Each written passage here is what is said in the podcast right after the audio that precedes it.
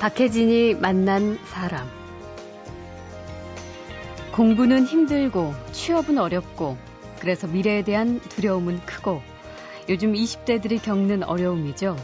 하지만 그렇다고 해서 20대 스스로 할 수 있는 것이 없느냐, 바꿔보려고 애써야 할 것이 없느냐. 오늘의 이야기 손님은 그렇지 않다고 진단합니다. 우선 20대임에도 여전히 10대 같은 생각과 행동을 하는 것, 여기서 벗어나야 한다고 말합니다. 20대라면은 좀 내 자신에게 강렬한 도전과 영감을 주는 그런 그 사람을 생각하는 것만으로도 뭐내 안에 있는 현의 줄이 현이 막 요동을 치는 그런 인간관계가 좀 있어야 되는데 음. 너무나 편안한 친구들 몇 명하고 그냥 만나서 수다 떨고 술 마시고 그렇죠. 이게 20대 인간관계가 대부분이잖아요. 예. 그런데 좀 10대나 초등학생들이 갖는 인간관계잖아요. 음. 스무 살 때 작가의 길을 가겠다고 결심했습니다. 엄청난 학벌이나 배경, 유명세도 없지만 글을 쓰는 사람으로 성공하겠다는 꿈 하나로 수없이 부딪히고 도전했죠.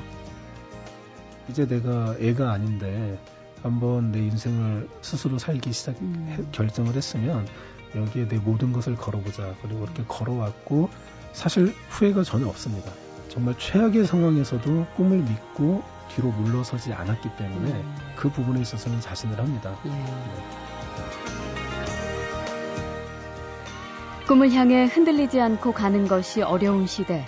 20대 후배들에게 전하는 특별한 이야기 잠시 후에 만납니다.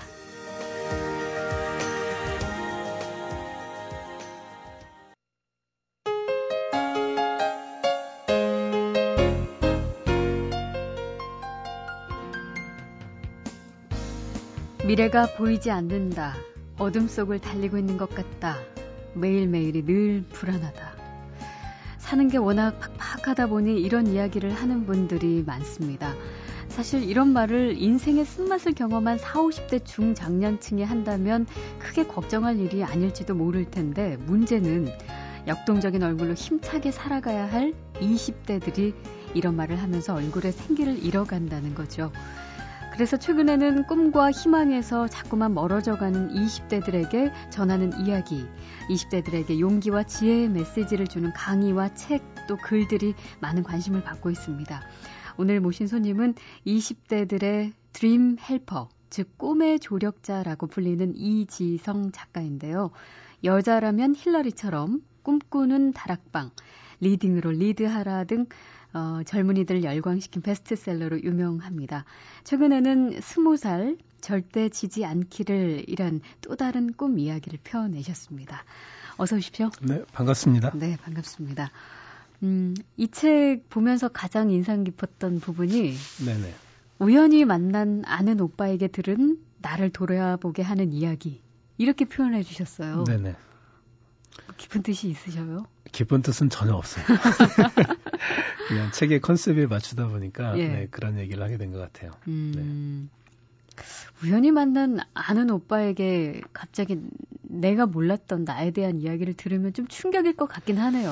만약 그렇죠. 제가 네. 어떤 소녀였다면. 그렇죠. 그러니까 책을 예. 대부분 서점에서 우연히 들게 되잖아요. 구입을 하게 되는 경우가 많은데 네. 어떤 제 생각으로는 그런 생각을 한 거죠. 이 음. 책이 바로 아는 오빠일 수 있는데 이 책 속에는 아는 오빠가 들어 있는데 네.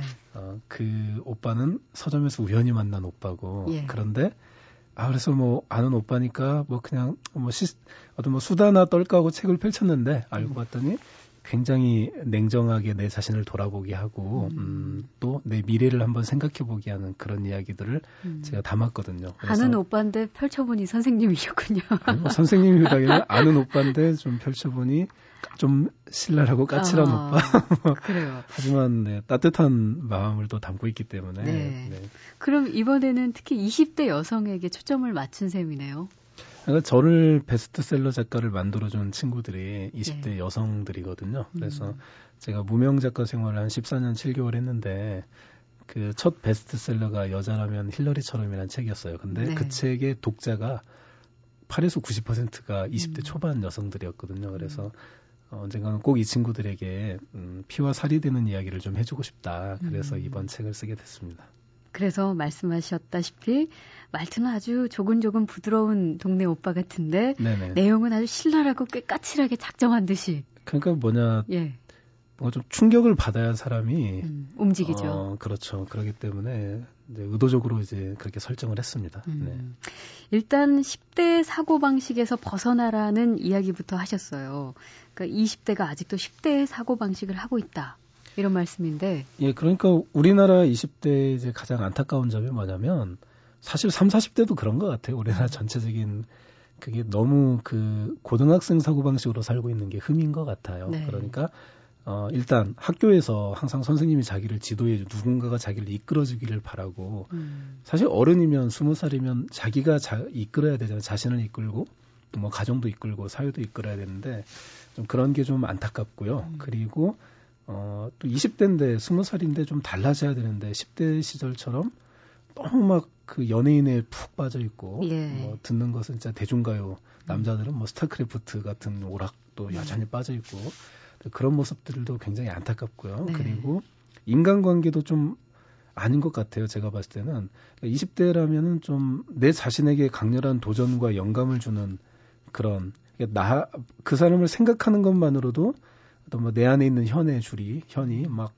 요동을 치는 그런 인간관계가 좀 있어야 되는데 음. 너무나 편안한 그 주변에 뭐 친구들 친구들 몇 명하고 그냥 만나서 수다 떨고 술 마시고 그렇죠. 이게 20대 인간관계가 대부분이잖아요. 예. 그런데 그게 과연 20대일까? 그건 음. 좀 10대나 초등학생들이 갖는 인간관계잖아요. 음. 저는 뭐 그렇게 생각하는데 뭐 이런 점들이 대표적으로 음. 그리고 뭐 20대 10대 사고 방식이라고 생각하고 또 이제 가장 그 최악의 사고 방식은 그 수능형 사고 방식이죠. 네. 그러니까 수능을 위해서 대입 수능을 해서 내가 공부만 잘하면 다 된다라는 사고 방식이 10대 시절이잖아요. 음. 대학만 가면 된다. 그렇죠. 이것처럼 20대가 가질 수 있는 최악의 사고 방식이 스펙만 잘 쌓아서 음. 취직만 하면 된다. 이거잖아요. 네. 그런데 아시다시피 스펙을 잘 쌓는 게 인생의 어떤 뭐 삶의 질과 큰 상관이 전혀 없고 음. 그리고 취직을 한다고 그래서 인생이 좋아지는 건 전혀 없잖아요. 그렇죠. 그냥 그건 단지 물론 뭐냐 취직도 굉장히 어렵고 힘든 것이긴 하지만 취직을 하는 순간 끝나는 아무것도 아닌 게 음. 돼버리잖아요. 그래서 저는 취직 너머를 좀 이야기를 하고 싶었어요. 네. 네, 스펙보다 더 중요한 거. 음. 네. 내공. 뭐 내공이라고도 표현할 수 있겠고 예. 어, 삶의 어, 진정한 내공. 20대의 사고 방식에 대해서 얘기를 하고 싶었죠. 예. 네. 저는 30대인데 아까 그 20대가 10대 사고 방식 중에 벗어나지 못하고 있는 것 중에 연예인에게 목매달고 하는 네. 어느 순간 현빈이라는 배우에 빠져 있었던 제 모습이 막 떠오르면서 아, 네. 부끄럽군요. 이게 나쁜 건 아니에요. 나쁜 건 예. 아닌데 예. 문제는 저는 그렇게 생각을 해요. 그 정말 우리가 어떤 연예인을 정말 좋아할 수 있어요. 예. 좋아할 수 있고, 아, 저도 좋아합니다. 그냥 연예인들이 제 책 선전, 제 책을 많이 홍보해줘서 네. 독자들도 연예인 독자들 많고 너무 좋아하는데 문제는 우리가 과연 그렇게 연예인을 좋아하는 만큼 음. 우리 부모님을 한번 그렇게 어, 사랑이 받냐. 네. 어, 내 어떤 주변의 친구들. 음. 먼저 가까운 인간관계부터 좀 제대로 한 다음에 그렇죠. 그런 것을 해야 되는데 예. 너무 편향적이잖아요. 음. 그런 것들을 다시 한번 좀 돌아보자 그런 음. 의미로 이야기를 하는 겁니다. 예. 네.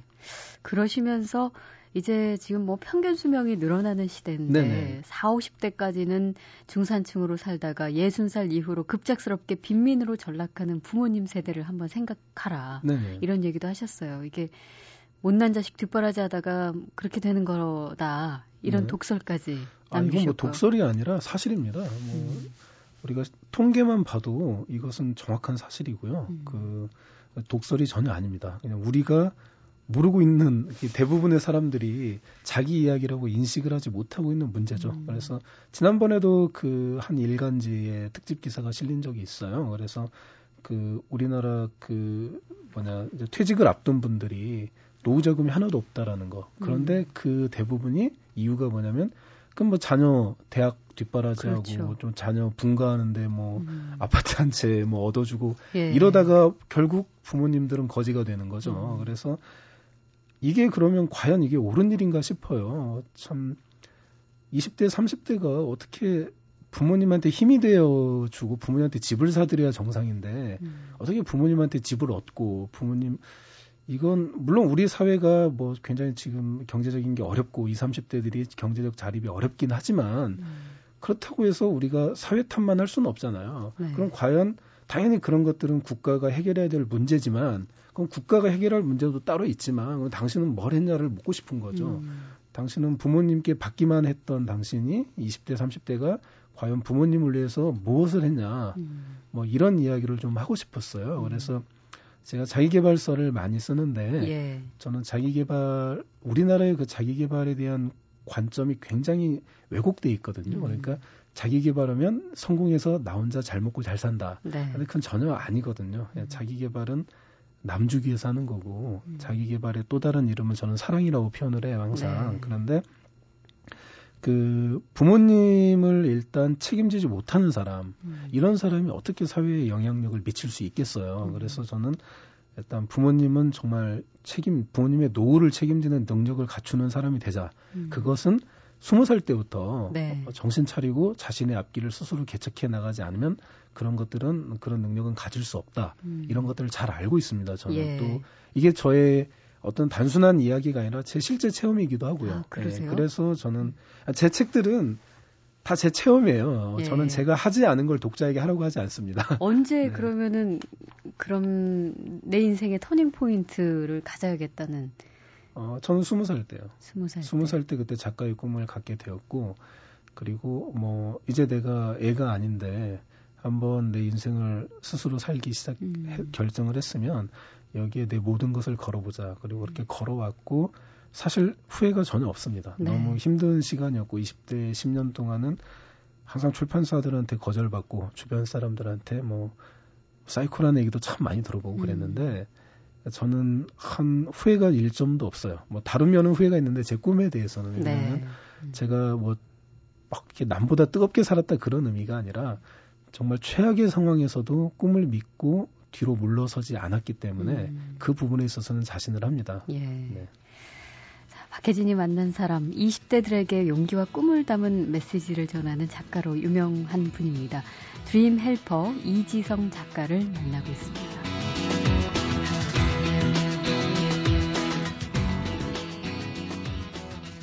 소년 같은 느낌이 좀 남아있지 않아요? 감사합니다.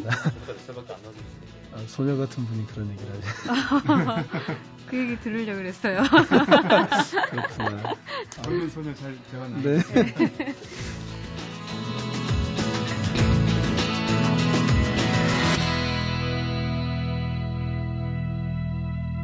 박혜진이 만난 사람. 그러면요, 참, 다들 그런 마음이 있지 않겠습니까? 그런데 대학 다닐 때는 스펙에 목매달고 네네. 취직해서는 회사 일에 치여 살고 네. 이, 이 부분은 이제 굉장히 안일한 삶이다. 네. 아마 본인도 인지하고 있겠지만 그럼 이걸 어떻게 바꿀 수 있을 것인가 이게 잘 안 돼서 걱정이 많으실 거예요. 그러니까 그 저는 그런 얘기를 하고 싶어요. 그 대학에 다닐 때 스펙에 목매달고 취직해서 회사 일에 치여 사는 거 우리가 이것이 일반적인 사람들의 모습입니다. 예. 저는 그분들한테 그런 말을 하고 싶어요. 어, 당신들이 그거 말고 다른 무엇을 해본 적이 있냐라고. 음. 그냥 사회가 딱 그걸 정, 학교가 정해주고 사회가 정해준 거 그에 맞춰 산 거밖에 없잖아요. 끌려왔죠. 그렇죠. 예. 그러면 근데 인간인데 사람인데 동물이 아니잖아요. 음. 동물이야 만들어 놓은 울타리 내에서 예. 벗어나지 못하고 살지만 인간이니까 그걸 벗어나야 되지 않겠어요? 음. 그래서 저는 그 사고방식이 제일 문제라고 생각을 해요. 네. 그러니까 편하려는 사고방식 있잖아요. 사실 음. 편하려고 그렇죠. 예, 마음 먹기 때문에 그 안주를 하거든요. 예. 그냥 저는 항상 그래요. 제 멘티들한테도 그냥 죽으라고 그래요. 그냥 아름답게 죽으라고 그냥. 음. 네가 죽어야 음. 네가 지금 하나의 밀인데 음. 네가 땅에다 그냥 죽어버려라. 음. 그러면 네가 나중에 굉장히 멋진 사람이 될 수 있다. 음. 죽으라는 말은 최소한 10년 이상은 뭐 잠 뭐냐 많이 잘 거 생각하지 말고 음. 사람들 친구들 만나서 수다 떠는 거 다 버리고 뭐 TV, 인터넷, 스마트폰은 다 버려야 되고 네. 목숨 걸고 어 책을 읽고 책을 읽어서 자신의 사고 방식을 개조시키고 네. 개조시키고 그다음에 발전시키고 그렇죠. 완벽하게 이제 다른 사람을 변화하는 거죠. 음. 어떤 리더의 사고 방식을 가진 사람으로 그리고 실제로 그 삶을 살고 음. 그러다면 당연히 성공을 하겠죠. 성공을 하면은 그다음에 뭐냐 사회적 약자를 위한 삶을 살고 이것이 제가 추구한 뭐냐 항상 이야기하는 모토인데 네. 어 제가 뭐 자랑하는 것 같아서 좀 민망하긴 하지만 그래도 저는 이렇게 살아왔어요. 음. 그리고 제 밑에 있는 멘티들도 다 이렇게 살고 있습니다. 네. 그래서 대표적으로 제 공식 멘티들이 있어요. 근데 예. 어제도 제가 이제 한 분을 저희 뭐냐 하고 이제 영상 촬영을 해서 음. 제 다음 팬카페에 올렸는데 음. 제가 다음에 그 하여튼 민망, 하여튼 자꾸 민망해지네요. 네. 제 이야기를 해야 되니까. 궁금하니까요. 그, 네. 예. 잘 모르시니까 예. 사람들이. 예. 네, 네. 어, 다음에 제 팬카페 플레플레라는 데가 있어요. 예. 아프리카 말로 천천히란 천천히라는 뜻인데 음. 저희 카페의 비전은 이제 아프리카하고 아시아 저개발 국가에 10년 내에 음. 학교와 병원 100개를 세우는 거예요. 네. 그런데 일단 저가 올해 두 개 하고 있고 음. 그런데 저희 팬카페에서 빅마마님이라는 분이 계신데 예. 이분은 정말 스펙이 하나도 없어요. 음, 닉네임이? 예, 예, 그리고 그 사회생활을 연봉 127만 원으로 시작해서 연봉. 음. 그런데 지금은 뭐 나름 자수성가 하셨죠. 그래서 음. 이분이 그 올해 아프리카에 병원을 하나 큰 걸 하나 지으세요. 네. 내년에는 일곱 개를 짓겠다고 음. 하시고. 음. 근데 이런 분들이 제 주변에는 이제 여러 분 계세요. 음. 그래서 저는 그 제가 오늘 드리는 이런 말씀들이 정말 그냥 자기 한계에 갇혀 있는 사람, 음. 자기 삶에 그냥 안주하고 그냥 어떻게 하면 내가 그냥 월급이나 잘 탈까, 네. 어떻게 하면 내가 취직이나 할까 이런 이제 그냥 원초적인 생존적인 틀에 매여 계신 분들이 들으면 그냥 기분 나쁠 수도 있어요. 음. 하지만은 제가 드리는 말씀은 어 저는 입 바른 소리를 드리는 게 아니라 제가 다 해왔고 지금 음. 하고 있는 것을 근거로 드리는 말씀이라는 거. 네. 그리고 이런 것들이 이지성이라는 사람 혼자만 하는 게 아니라 음. 이 사람의 어떤 비전에 동참한 평범한 사람들이에요. 그 사람들이 어, 다 함께 하고 있는 음. 이게 뭐냐 살아있는 꿈이라는 사실을 좀 말씀을 드리고 싶어요. 네. 네. 어, 말로만 하는 꿈 이야기가 아니라 오늘 당장 한 걸음 내딛는 실천의 꿈이어서 좀 더 와닿고요. 시, 꿈이 실천인 게 꿈이지. 그렇죠. 그게 없으면 나머지는 다 허상이에요. 네. 착각하고 있는 거죠. 네. 20대들에게 이제 치열한 삶을 요구한다면 이런 얘기가 바로 나오기도 합니다. 네. 이제 말씀하신 대로 네. 작가의 이야기를 묻는 거죠. 근데 네. 이제 이미 어 예. 이미 작가 생활을 하시면서 네네. 또 실제로 그런 삶을 살아오셨다라고 네. 얘기해 주셨는데 네네. 베스트셀러 작가가 되겠다고 진작에 목표를 좀 확실히 정하신 건가요? 20대 그러니까 바로 그때 저는 20살에 예. 20살에 제가 대학교 2학년이었는데 제가 학교 도서관에 갔는데 음. 운명처럼 그런 느낌을 받았어요. 음. 아, 나는 작가가 인생의 길이구나. 음. 근데 사실 이렇게 얘기하면 아 그래 당신은 뭐 운명이 있었어 이렇게 예. 얘기하는데 그게 전혀 아니더라고요. 저도 그게 대단한 운명인 줄 알았는데 주변에 그냥 뭐 작가 지망생이나 배우 지망생 이런 사람들 만나보면 음. 다들 저보다 도 강렬한 운명을 느꼈더라고요. 네. 그래서 다 각자마다. 예, 그래서 네. 아 처음에는 제가 되게 특별한 운명의 계시를 받았나 싶었는데 예. 너무 평범했었고 음. 그리고 너무 시시했었어요. 그런데 음. 하지만 저는 이제 스무 살에 작가의 꿈을 정했고 어, 포기하지 않고 끝까지 도전을 했습니다. 음. 10년 동안은 단 한 군데에서도 책이 안 나왔어요. 음. 맨날 투고를 했지만은 음. 항상 거절받고 뭐 집에서도 맨날 쫓겨나고 음. 학교에서도 뭐 이상한 사람 취급받고 음. 이루 말할 수 없죠. 말이 10년이지. 그렇죠. 10년 한번 그렇게 보내보세요. 예, 네. 그것도 아주 젊은 날인데. 예, 그렇게 저는 20대가 없어요. 그냥 음. 꿈을 향해 미친 듯이 투쟁하고 항상 패배하고 음. 쓰라린 마음 끌어안고 다시 글 쓰고 이게 반복적으로 10년 내내 음. 반복적이었고 그리고 첫 책을 냈는데 또 4년 7개월 동안 이제는 더 큰 시련이 닥친 거예요. 네. 그러니까 옛날에는 내 꿈을 모르는 사람들이 나를 무시하고 짓밟았는데 음. 이제는 내 꿈을 이루어줄 사람들, 출판사 사람들이 저를 사람 취급을 안 하는 게 음. 책한 권이 나와서 신작을 냈다 그러면 서점에서 찾아볼 수도 없어요. 그런데 네. 저는 이제 너무 또 이제 제가 의리니까 음, 의뢰 관계니까. 예, 네, 그래서 아, 베스트셀러 작가가 아니니까. 예. 그래서 아, 뭐 편집자가 노 하면 다음에 책 안 나오는 거니까 음.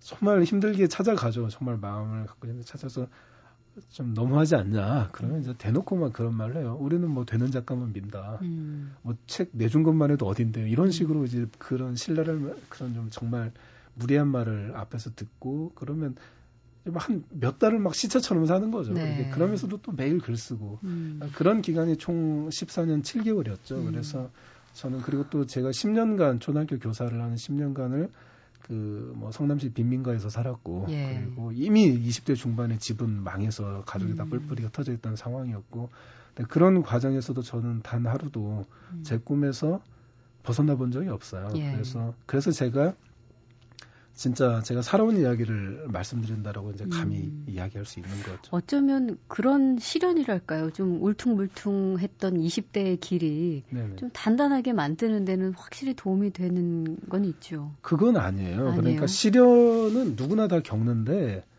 시련 앞에서 눈물 흘리고 힘들어라고 말하는 순간 음. 그건 완전 그냥 고생으로 끝나는 거예요. 음. 시련이 닥쳐왔을 때 이 시련을 내가 무슨 내 모든 힘을 다해서 이 시련을 끌어안고 음. 처음에는 시련이라는 게 너무 크니까 네. 그 시련을 넘을 생각은 정말 할 수도 없어요. 그렇죠. 그거 뭐 진짜 뭐 정정 회장 같은 분이나 예. 시련을 넘는 거지. 저 같은 저는 평범한 사람이었으니까 시련을 그냥 이렇게 부둥켜 안고 그냥 시련에 음. 눌려서 죽지 않으려고 발버둥 치는 게 전부예요. 네. 그런데 여기서 끝까지 포기하지 않고 계속 발버둥을 치다 보면은 어느새 내가 시련을 넘어가고 있는 나를 만나게 돼요. 음. 근데 그게 하루 이틀이 아니라 끝까지 그게 뭐 저 같은 경우 14년 7개월이었죠. 음. 10년이든 20년이든 끝까지 그것을 매일 반복을 하다 보면은 어느새 내가 상상도 못했던 그 지점에 와 있는 나를 음. 발견하게 되는 것 같아요. 네. 네. 자, 박혜진이 만난 사람, 20대들에게 용기와 꿈을 담은 메시지를 전하는 작가로 유명한 분입니다. 드림 헬퍼 이지성 작가를 만나고 있습니다. 박혜진이 만난 사람. 그 시련 속에는 사실 부모님과의 갈등도 분명히 있으셨을 것 같은데. 우리나라 부모님이 누가 예. 교육대학이라는 곳을 가서 초등학교 교사가 될 수 있는데 때려치우고 작가가 글쎄요. 되겠다라고 하면 누가 박수를 쳐주실 분이 얼마나 되겠어요. 음. 거기다가 우리 부모님께서는 제가 초등학교 교사 되는 걸 평생의 꿈으로 생각하셨던 네. 분들이고 어, 또 저희 집이 우리 집이 굉장히 어려워져 가지고 음. 그 저 아니면 어디 집에 생활비를 댈 사람이 없는 상황이었는데 음. 당연히 부모님의 꿈은 제가 부부교사라도 해서 예. 정말 월급을 좀 두둑하게 받아서 음, 집을 좀 이렇게 해주기를 음. 이게 얼마나 절실한 평범한 그러네요. 사람 가정의 소원이었겠어요. 음. 그런데 느닷없이 이걸 안 하고 글을 쓰겠다고 했는데 맨날 퇴짜만 맞고 있는데 그걸 음.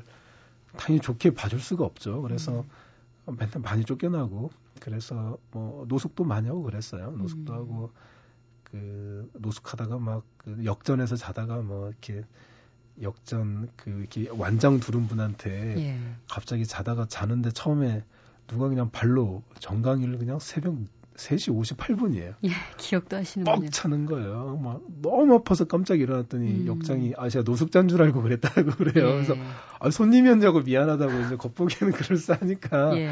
근데 4시인가 첫 차가 오는데 그 전에 이제 노숙자들이 이런 게 있으면 다 쫓아낸다고 미안하다고 음. 막, 막 그러는 건데. 네. 어, 새벽에 뭐라고 항의도 못하고 그냥 기분이 너무 나빠서 그냥 나왔던 그런 기억도 있고. 음. 저는 지금도 벤치를 보면 누워서 자고 싶은 생각이 굉장히 많아요. 벤치에서 굉장히 많이 잤거든요. 예. 그래서 예. 전혀 그랬을 것 같지 않네요. 네, 또 사람 겉보기가 좀 다르죠. 네. 그래요. 그런 갈등의 시간들이 있었음에도 불구하고 14년 넘게 네네. 좀 뭐랄까요.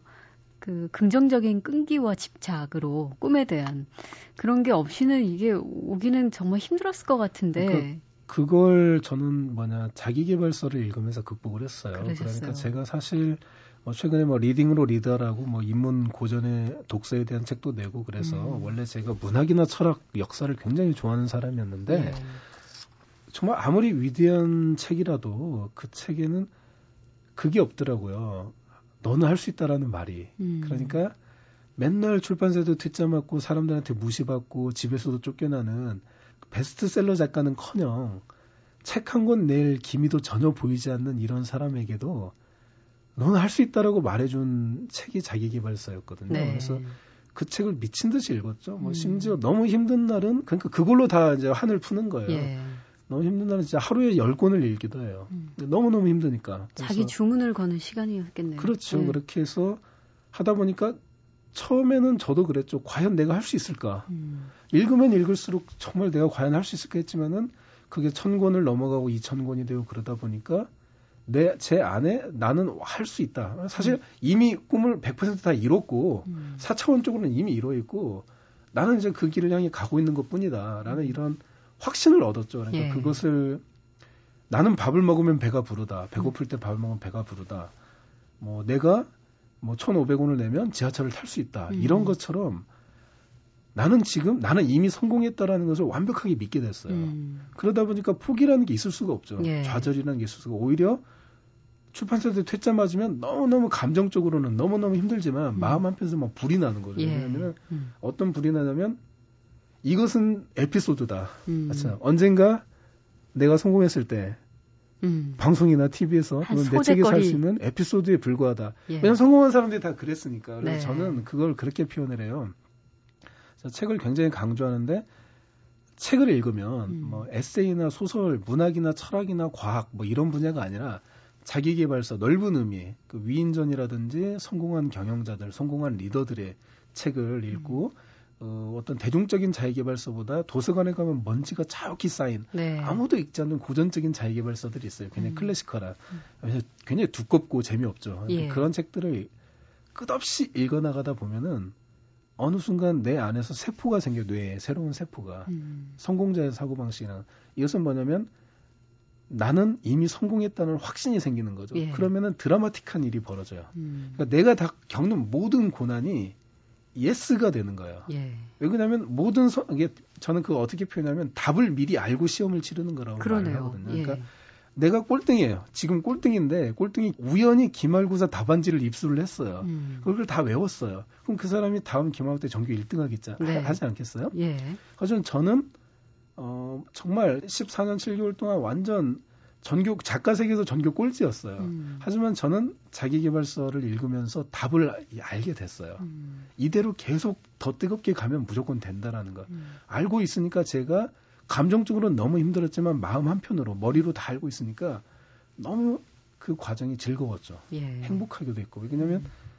내가 사람들한테 비난을 받지 않고 내가 출판사들한테 무시를 당하지 않으면 음. 내가 잘못 걸어가는 거잖아요. 음. 그런 것들을 이제 다 제가 다 경험을 했기 때문에 네. 제가 책에서 제 책에서 독서를 굉장히 강조를 하고 있죠. 독서. 네. 20대 dream helper, 꿈 조력자로 불리는 베스트셀러 작가입니다. 이지성 작가와의 대화. 아직 사실 물어볼 것들이 너무 많이 남아 있어서 내일 다시 한 번 더 모시고 얘기 이어가겠습니다. 오늘 고맙습니다. 아, 네, 감사합니다.